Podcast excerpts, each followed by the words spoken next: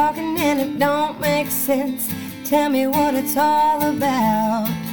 The truth is stranger the closer you get to the who, what, where, when, how. Absurd is the word, guess what I heard? Absurd is the word, guess what I heard? Guess what I heard?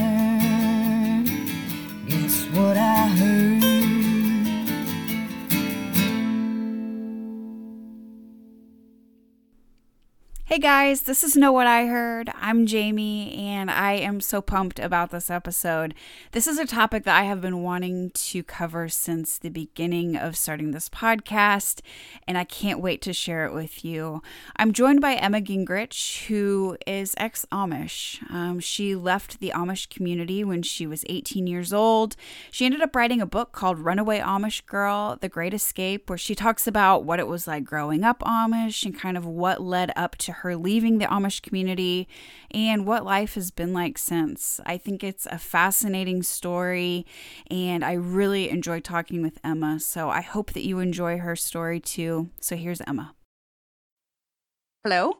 Hi. Hi there. How are you doing? Good. But well, thank you for doing this. I really appreciate it. Yeah, I'm excited. I grew up in Missouri and have lived other in other parts of the country, but now am back in Missouri. So I kind of there's a lot of Amish communities around me, you know, mm-hmm. where I grew up and even now. But a lot of people have probably never seen an Amish person. And, you know, when you grow yeah. up in the in the middle of New York City, you're probably not like surrounded by, you know, Amish people. Um, but I've always just kind of had a, a respect, and, you know, for that community and um, just wanted to learn more about it and just kind of share your experience with everybody else. But for somebody who's not really familiar with the Amish and kind of their customs, can you kind of give like just a quick breakdown of? Yeah. So, uh, since I, I've left, I've learned a lot more that there's a lot of people that have never heard of Amish people. And yeah. it always shocks me that there's people out here that don't know anything about the Amish people or have never right. seen them or don't have no clue that they that Amish people exist. Um, as far as the last I heard, just recently this year, I've heard there was over three hundred thousand Amish people. That includes kids and like the families have huge families. Right. There were a little over 300,000 in America. Wow. Um they don't really associate with the outside world. They they try to stay uh, at home, do their own thing, live off the farm, no electricity, no cars.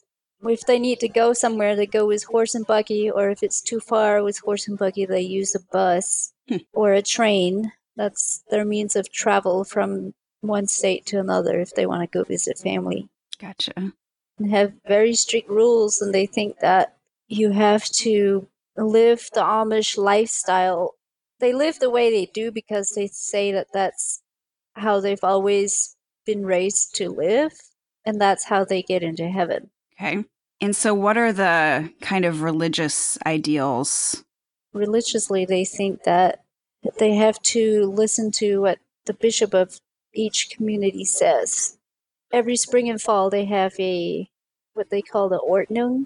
So all the adults that are 18 and above get together and they kind of just reiterate all the rules of the Amish, what they're supposed to do and they do preach from the Bible, but it's in a different language than what they speak they speak Pennsylvania Dutch in everyday life, but the Bible is written in High German, so huh. it's nearly impossible for anyone to understand it. So the preacher, I don't know if the preachers even know what they're saying, but they'll they'll they'll memorize it and then they'll stand up and preach for 3 hours. Oh wow. That must be really hard to do when you don't know what you're saying. yeah. And but, to sit there and be like, I don't know what they're meaning but here we are. Yeah, from what I've observed from them and lived through it, it I think they don't have really that much of a religion as they do of a cult. They're more of a cult. So is there kind of this sense that the religious beliefs and, and views kind of get tweaked to cater to the the men kind of in charge. Yeah, very much so. So there's not like this overlying rules that every single Amish person has to follow. It kind of goes by each community. Yeah, each community is kind of tweaked to its own. I want to clarify though, the, the ones that I'm talking about is the Trooper group, which is where I grew up.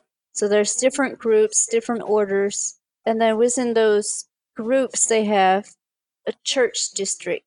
I call it a community, but so there's Trooper, and then there's Old Order Amish and New Order Amish. And the Troopers, they would not be allowed to marry somebody from from a old order Amish group. Hmm. They have to marry within their own group. So they're very limited because eventually it's all they're all related. right. It's kind yeah. of disgusting, but so what was um like what was growing up like? What were as far as like school and just the things that were required of you daily as far as chores and things like that? Well, I started doing chores around age five, and I started school at six. So we go to school from age six to 14.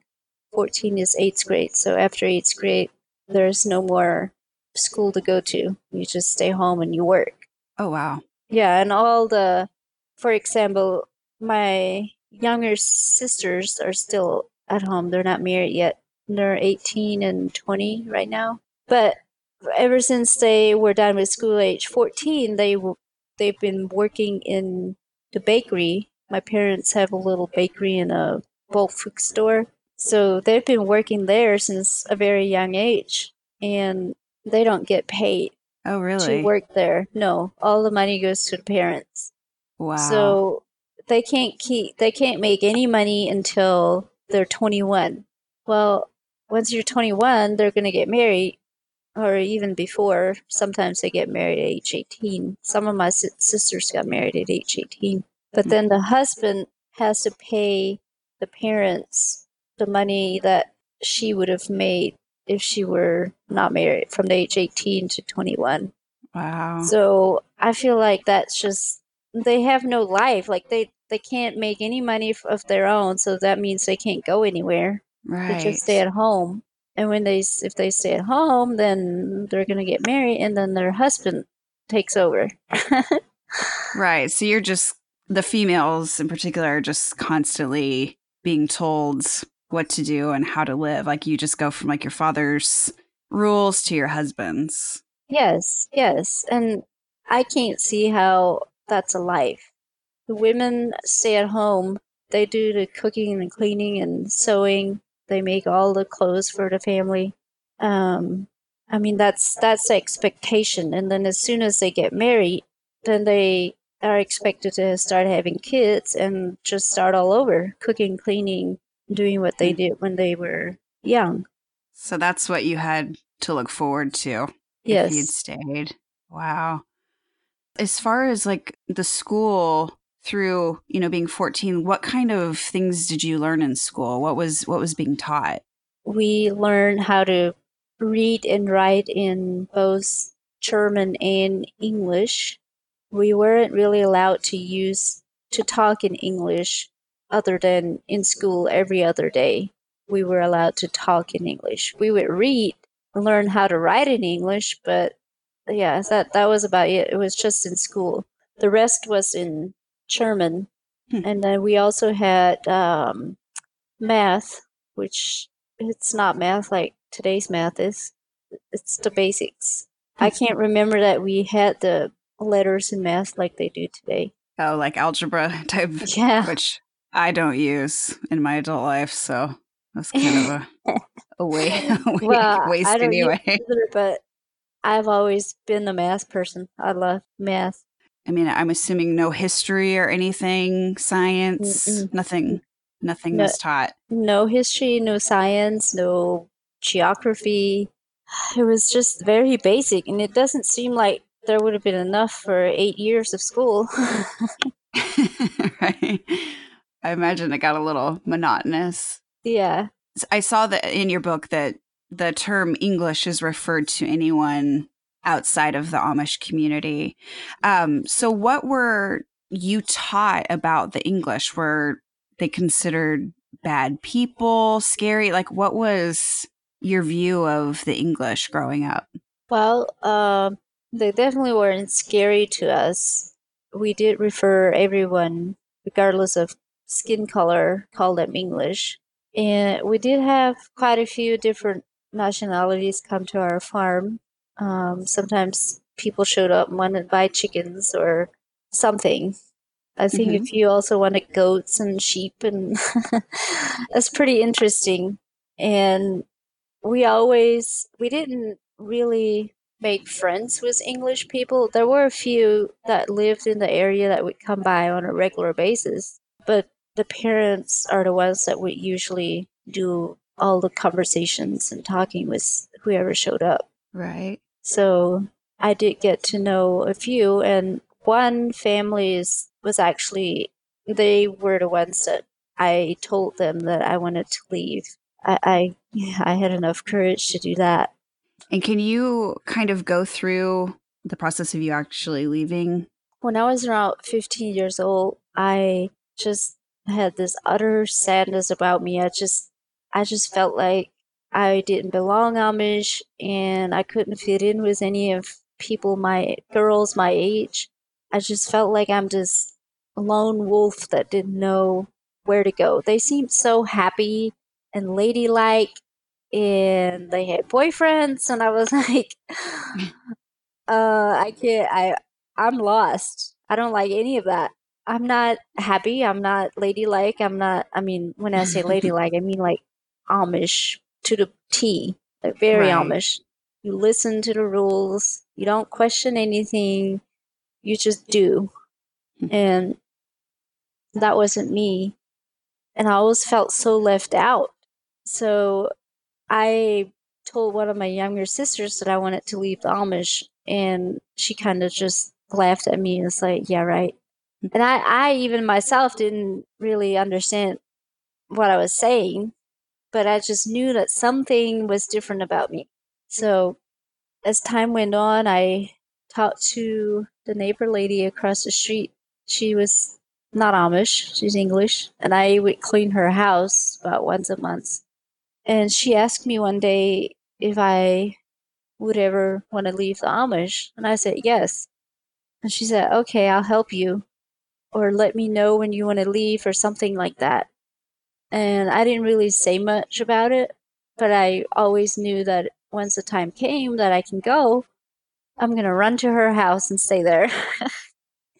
right. Well, then she she died of a heart attack when I was mm 17. And that was it was so sad. Uh, so I had to look for somebody else that was willing to help me.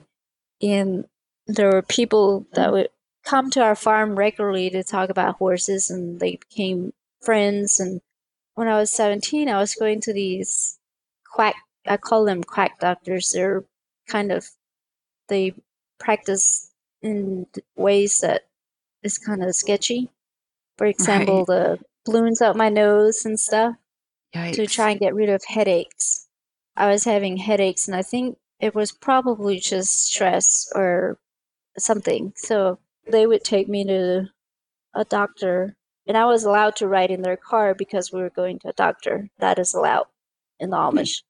Otherwise, you can't go anywhere in a car.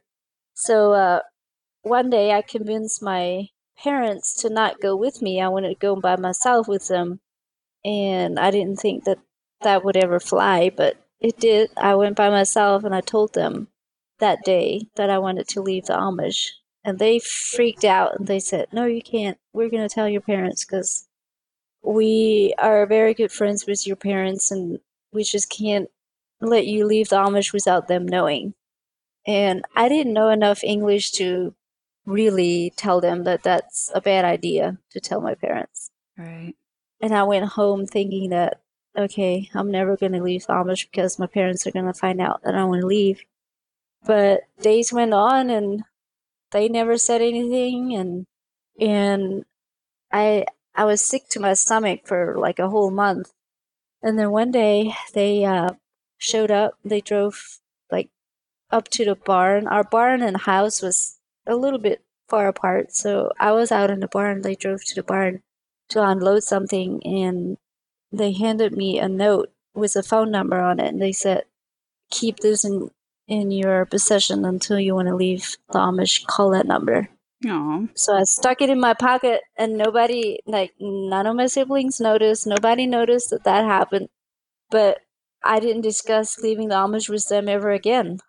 They just Hmm. handed me that number. It was such a relief to know that they're willing to do that. Um, but they, they, I, I don't know if they knew the people whose number that was. They just found out through another friend that that person could help me.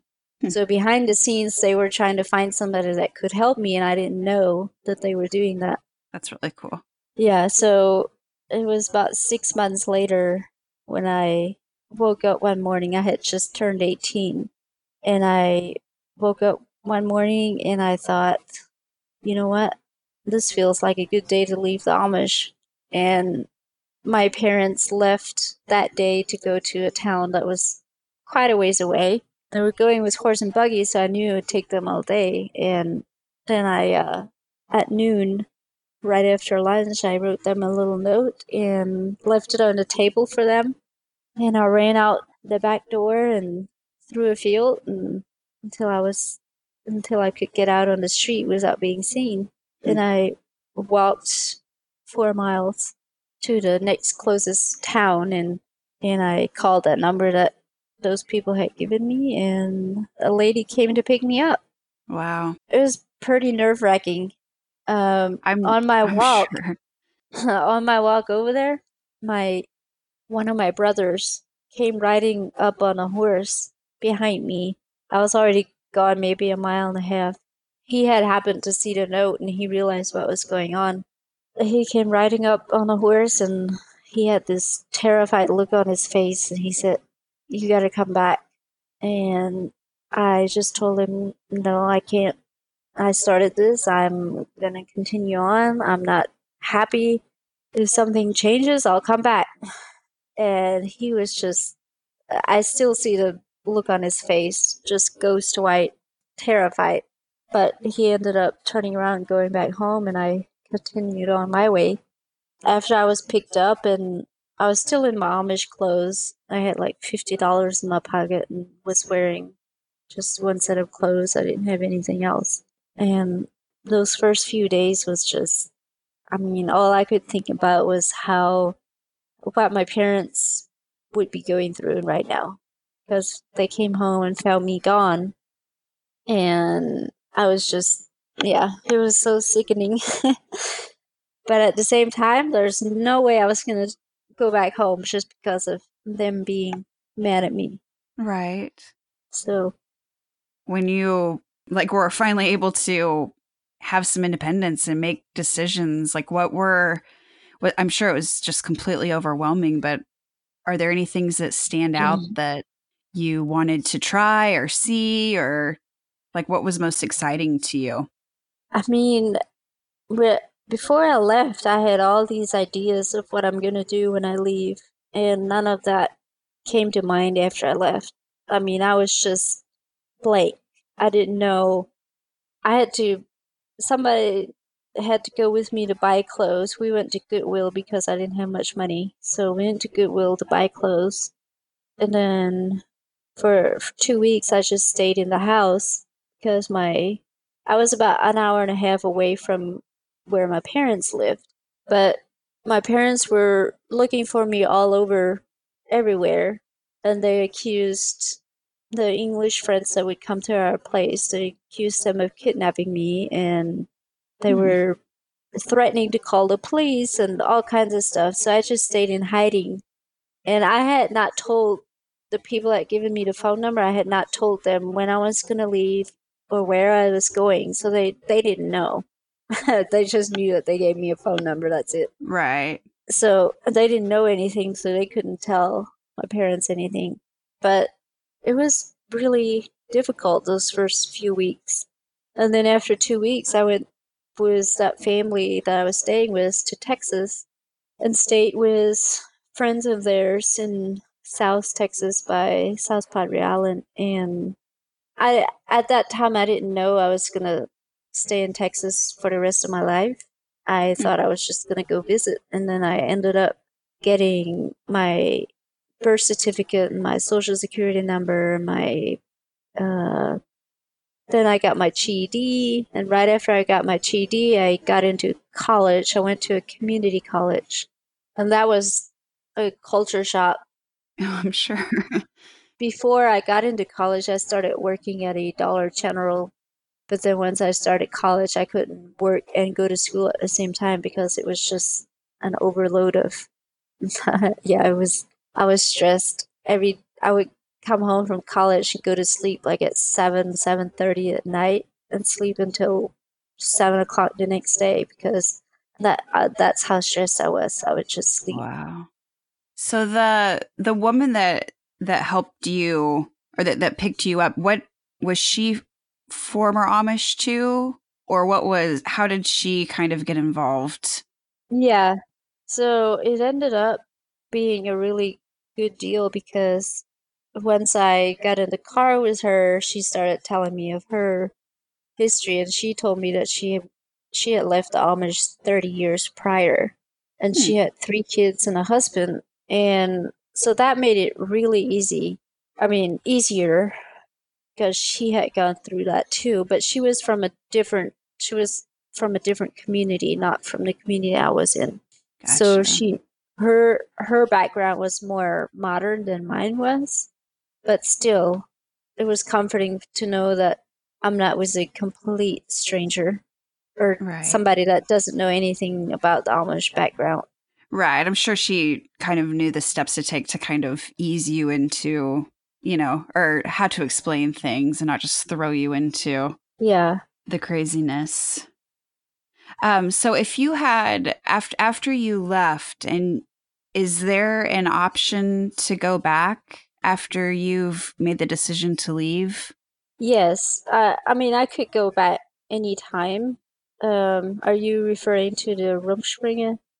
Well, I guess just like if if you had left and then three weeks later changed your mind, would your family have just let you come back? Are there any consequences for that?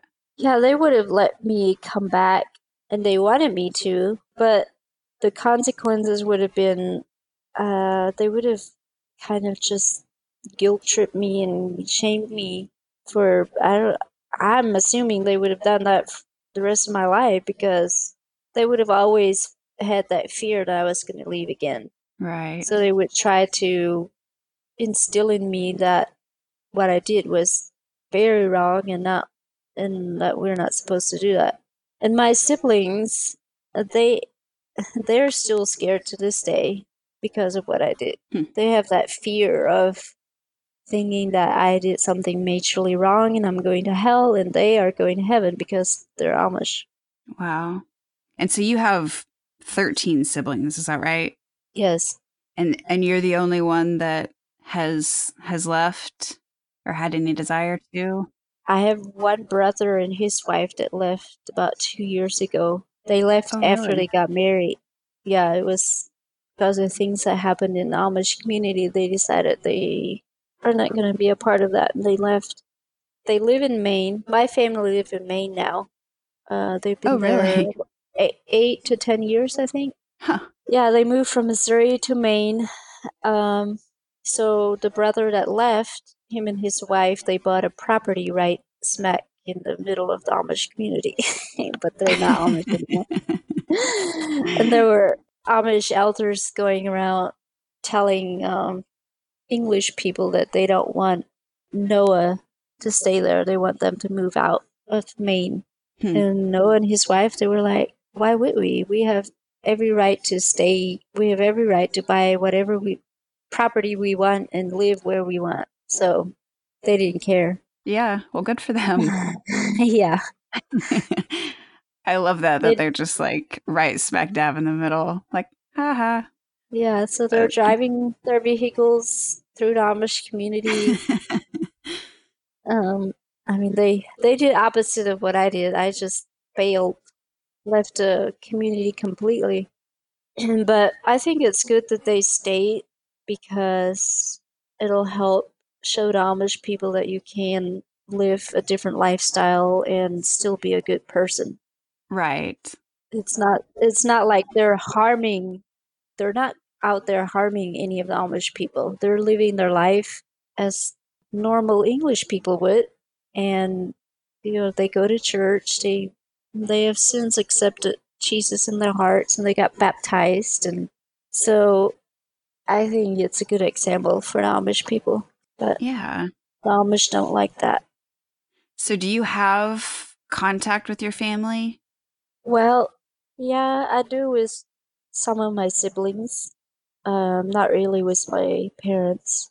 Okay, because I one thing that really fascinated me in your book was the dating process. Oh boy. Would you mind describing that going into the specifics of what dating is like? Yeah, I got a got into an argument with an Amish person about that just last week. Um, Oh, really? Yeah. Uh, so the Amish, I, I don't know if any Amish person really likes the the ones that are in the dating s- season right now. I don't know that any of them really likes that they have to date like this, but usually they only do a date every two weeks because they have church every two weeks. So it's confusing. But on on Saturday nights that they don't have church, uh, the next day, a group of guys will bring, they will pick a guy from a group, from their own group. Um, they will take that guy to a girl's house, take him upstairs, and they will wake the girl up from her sleep because it's midnight on Saturday night, and they will ask her if she would have a date with this guy that they picked out. And Wow.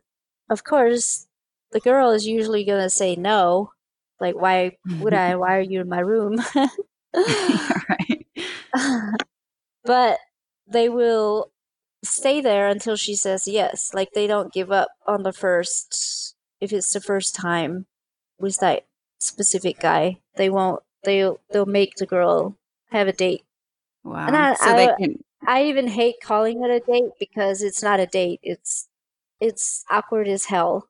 But so once the girl says yes, then they leave the guy there with the girl and the group of guys just leave and go home. So this guy, stranger, is in your room at midnight. He's there in the room with you by himself. And so they're supposed to talk, get to know each other, and then get in bed and go to sleep if they want to sleep, or they can stay up all night. Hmm. They're not supposed to have sex. And when I was still Amish, this happened to me a few times where they did bring a guy and want me to date him. Um, but I I knew nothing about sex, so that didn't even cross my mind when the guy was in bed with me. I just felt utterly dis. All the guys that I dated, I didn't want them in my bed. Right. I mean, it was so it was so awkward. And some of them I wouldn't even say a word to. I'd just lay in bed, wouldn't talk. yeah. Um, so after about Wednesday, about four or five o'clock, the guy's supposed to get up and go get his horse and buggy and leave. He leaves that early because it, he wants to leave before the family, the rest of the family gets up to start the morning chores. So that's what an Amish date is.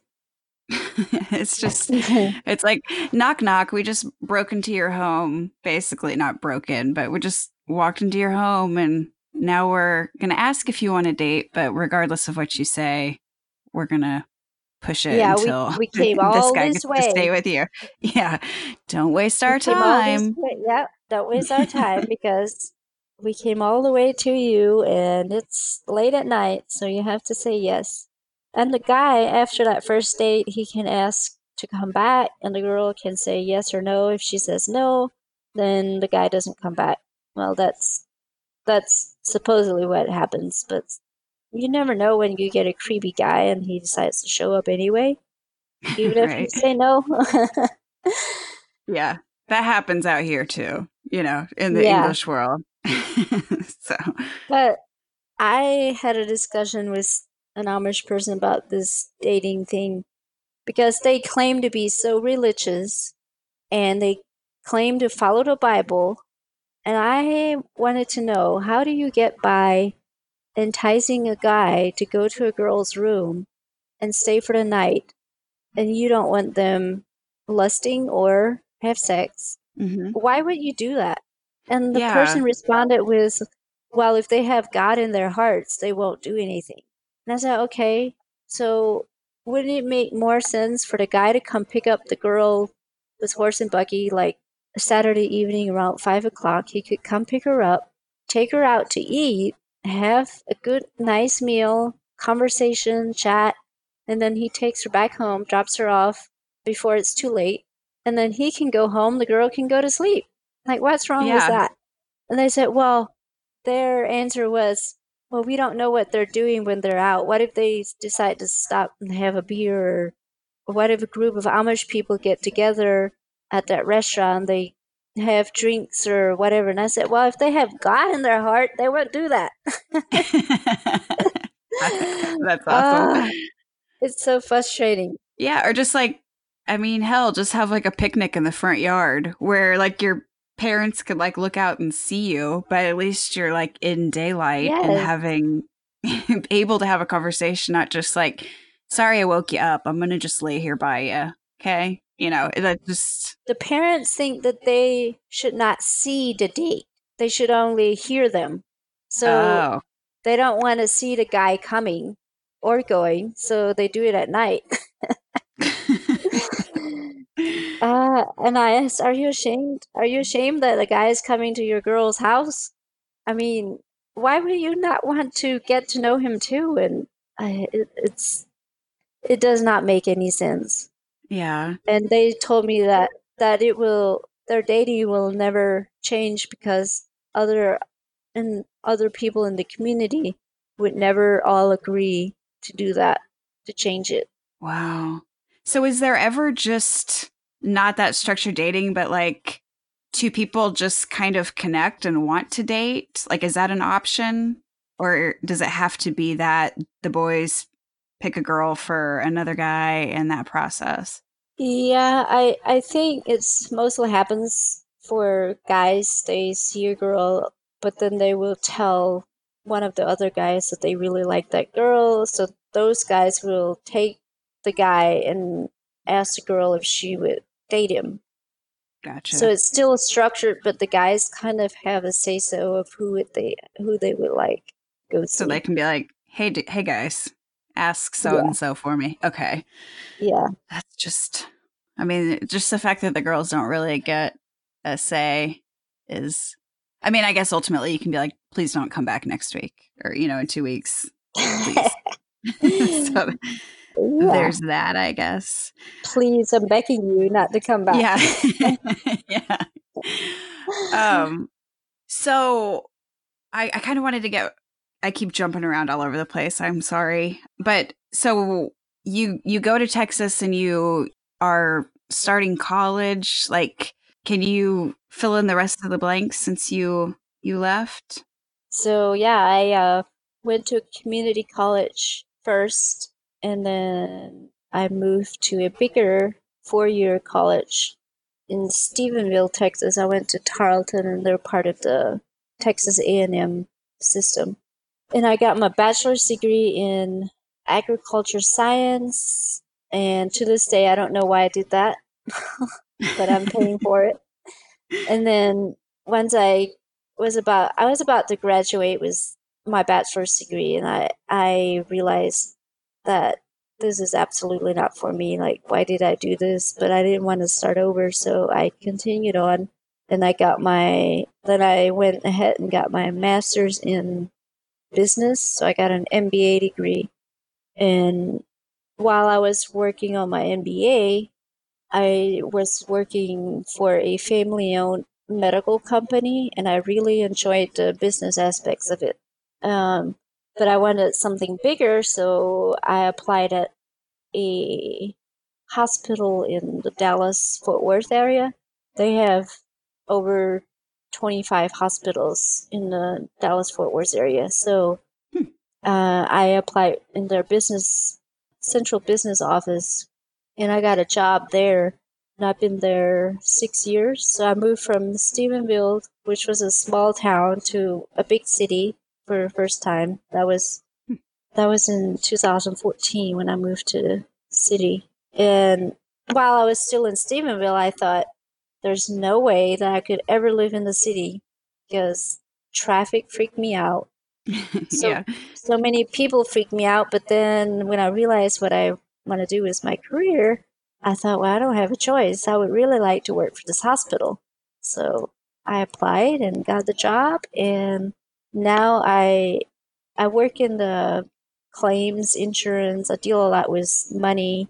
Uh, so I, I enjoy what I'm doing, and I get to I now I get to work from home full time Oh, cool. for them, and also during the time that I was in college getting my bachelor's, I wrote a book. Uh, it's called Runaway Amish Girl: The Great Escape. And I had I got it published in 2014, and the book did way better than I could have ever imagined. I thought I'll just write this story about me growing up and what made me leave and how the process was to leave. I was I, I wrote it and I thought it's I'll just make it available for people who are around me and want to read it. And once it got published, it went like wildfire. Like the day it got published, Amish people in different states already found out about it, and I, I was just mind blown. I was like, how? They're they don't have any internet. but apparently somehow they keep track of me through their English friends. Huh. So uh and it also went international. I have been to Australia to on a TV show over there. I I've done multiple interviews through like New Zealand. I did it I was I did it out of a studio in Dallas, but it was for their morning shows. Hmm. Uh, different countries have contacted me and interviewed me, and then I was on the Megyn Kelly show in New York when she was still with NBC. That was very very interesting. Um, if you haven't seen the YouTube video, uh, she asked Yeah. me about the Amish dating. yeah, I saw that video. I wasn't expecting her to to bring that up. I didn't know what she was going to ask me when I got there, but Hmm. uh, I loved being on that show. And uh, what else have I done? I've traveled a lot. I've been on mission trips to Namibia and Nepal, and I've been to Bali as a vacation. And I've also been to several states in the United States. I want to travel more, but time doesn't always allow it. And then also last year, I started a conference and I want to turn it into a nonprofit organization called Be Present. And it has to do with anxiety because I feel like when you have anxiety, you're not actually present in the moment. So that's how Be Present came about. oh, that's really cool. Um, yeah, I did my first conference in Maine. Uh, I was hoping that some Amish women would show up because I know they suffer from depression and anxiety. yeah. Because I did for after I left the Amish, I had so much anxiety and depression, and I didn't know because when you're Amish, you don't really talk about emotions and feelings and what you're going through. You just stuff it all in. But Yeah. after I left, I mean, things just went, eh, it just went out of control. And I had to get help from a hospital. I was in a hospital for about two weeks to get mental help in a behavioral facility. Yeah. And then I got me a good counselor, and some people think that getting counseling for anxieties is, was kind of looked down on or whatever, but I don't even care. It helped me so much that Yeah. Well, those Uh, people probably don't deal with anxiety. If you do, I'm a very Yeah. anxious person. Like it it takes over everything and it can yeah, just affect you socially and physically. You know, I mean there's just so many parts of you that it just like takes over and it's very overwhelming. Yeah. I think that's so really after I started started getting better, I realized, you know what, I could use my experience and start something that would benefit other women. Uh, not just women, but um, my first conference, I had 25 to 30 women show up. None of them were Amish, but it made me realize that so many other people have been through some kind of religious cult or experience something in their life that kind of relates to Amish. hmm I mean, there's just so many different stories, and it was it was very interesting. And I wanted to do another conference this year, but COVID happened, so Yeah, that's messed up everything. yeah. Is there a, a website or anything yet for the Be Present? Yes, Okay. it's called bepresentconference.com, and I'm I'm working on building up a new website for it and have more information, and then s- start more of my nonprofit ideas that I want to do. And um, yeah.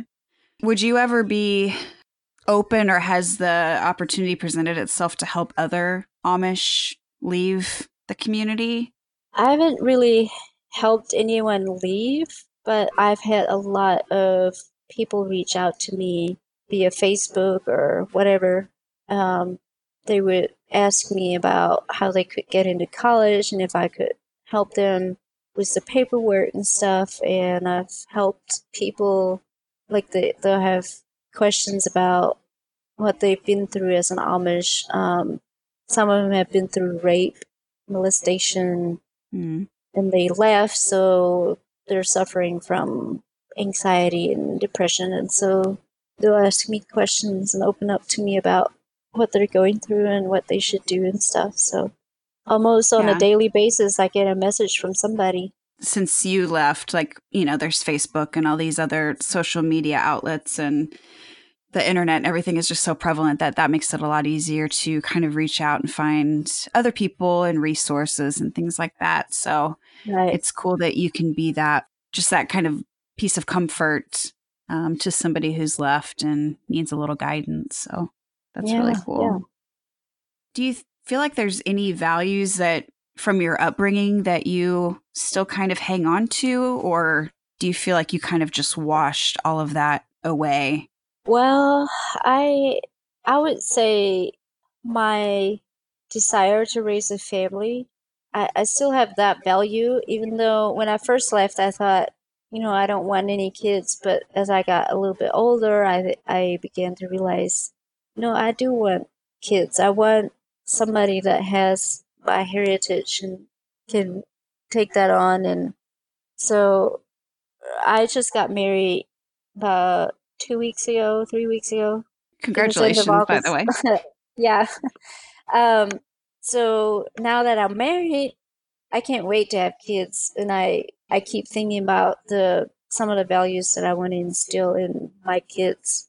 Um, it won't be near as strict as I grew up, but right uh, work ethic is.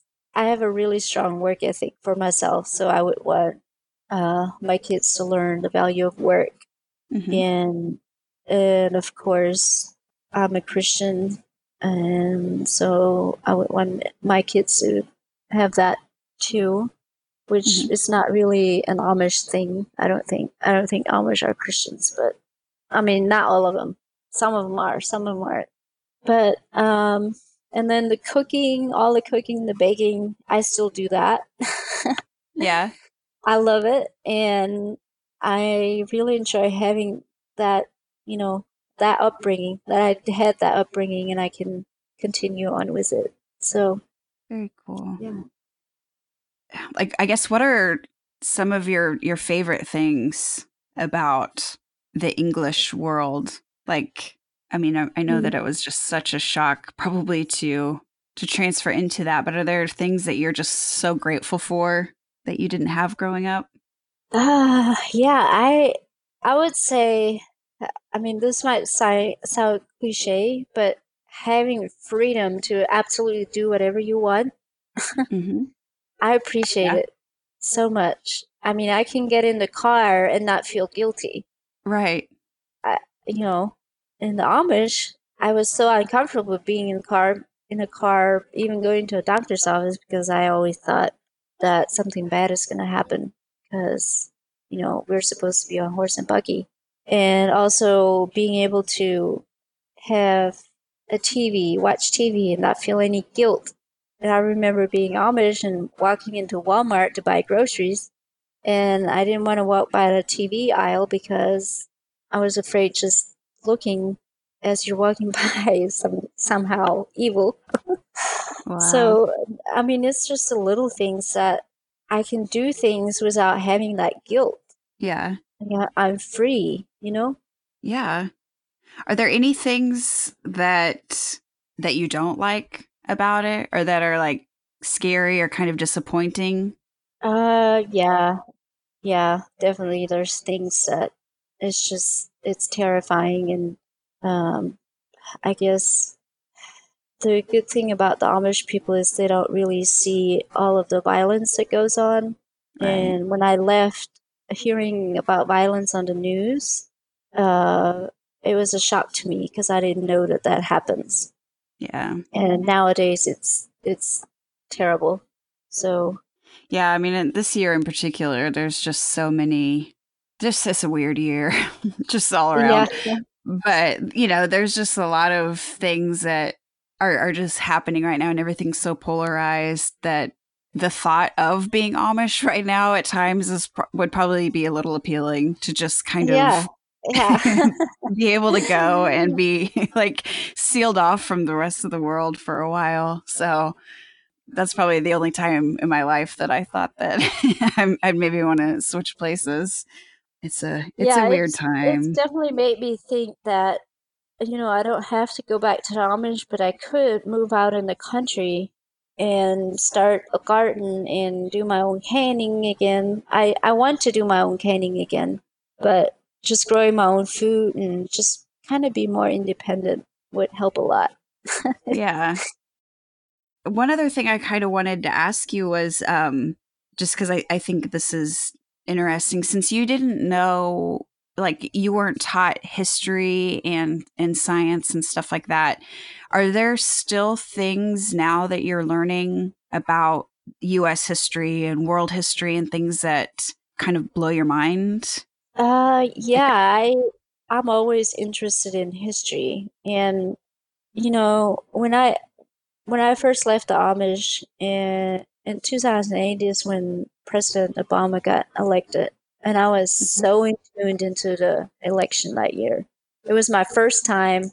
I didn't know a president existed until I left the Amish. I left in 2006, so from 2006 to 2008, I I got to learn a little bit about the like political stuff and right. uh, learn about people that have made history like martin luther king and uh, what's that guy's name in africa?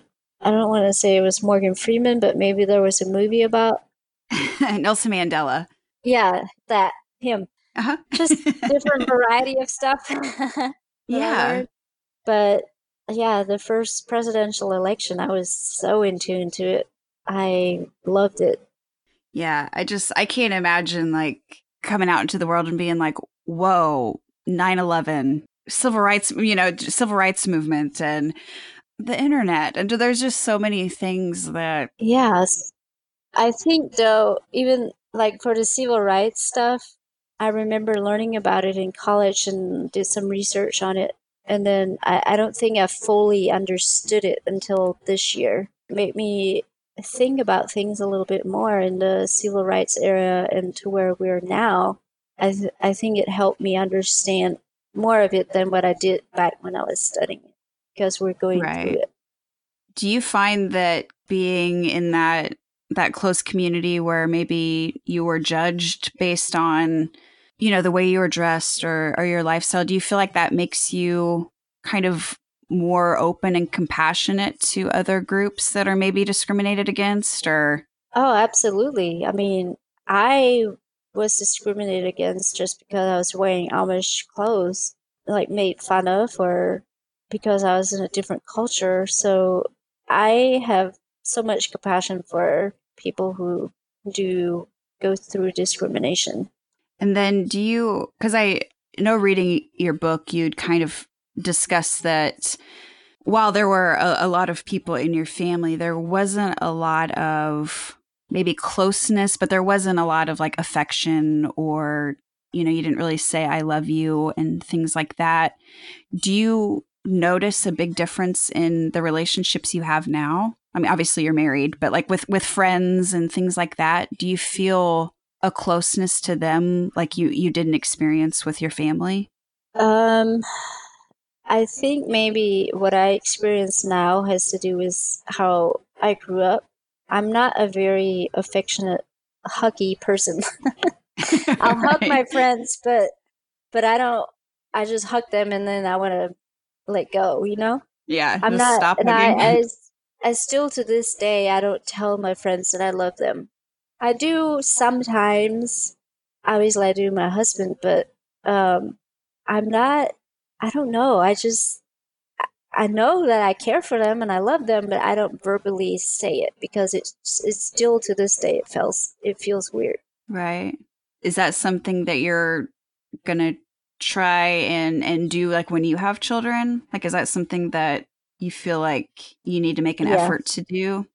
I probably need to go to counseling to, to get that straightened out because I definitely want my kids to hear that from me on a daily basis. So well, you can yeah. you can show that you can show them too in a lot of ways. Yeah. You can you yeah. can say it all day long, but if you don't act like you love somebody, it doesn't really mean much. So you know. Well, I I think I can, you know, uh, when Clay, my husband, and I were still dating, uh, he would tell me that he loves me, and I wouldn't say it back. But then he would say, "I know you love me because you show it." So Aww. I think I think that that I'll be able to do that with my kids too. Um, just I I have I have the ability to show somebody more than I have the ability to verbalize it. Right. Well, I think that's all my thousand questions that I had. Um, is is there anything else you want to add or promote? My my book is available on Amazon in every format audio. Uh, it's available on Kindle and then paperback. So, well, I I really appreciate you doing this and taking part of your Saturday to chat with me. So, um, well, I enjoyed it. Uh, yeah, I yeah. think it's a a fascinating story. And um, when I st- first started doing this podcast, I had a list of like things that I like topics that I wanted to do so bad, and this was one of them. So I've been super excited um, to do it. And I'm so thrilled whenever you agreed to do this and can't wait to to kind of share it with everybody. So I appreciate your time. That's cool. But um, well, anyway, thank you so much. I really, really, yeah. really, really appreciate it. All right. Well, I really appreciate it too. And you have a good rest of your weekend. You too.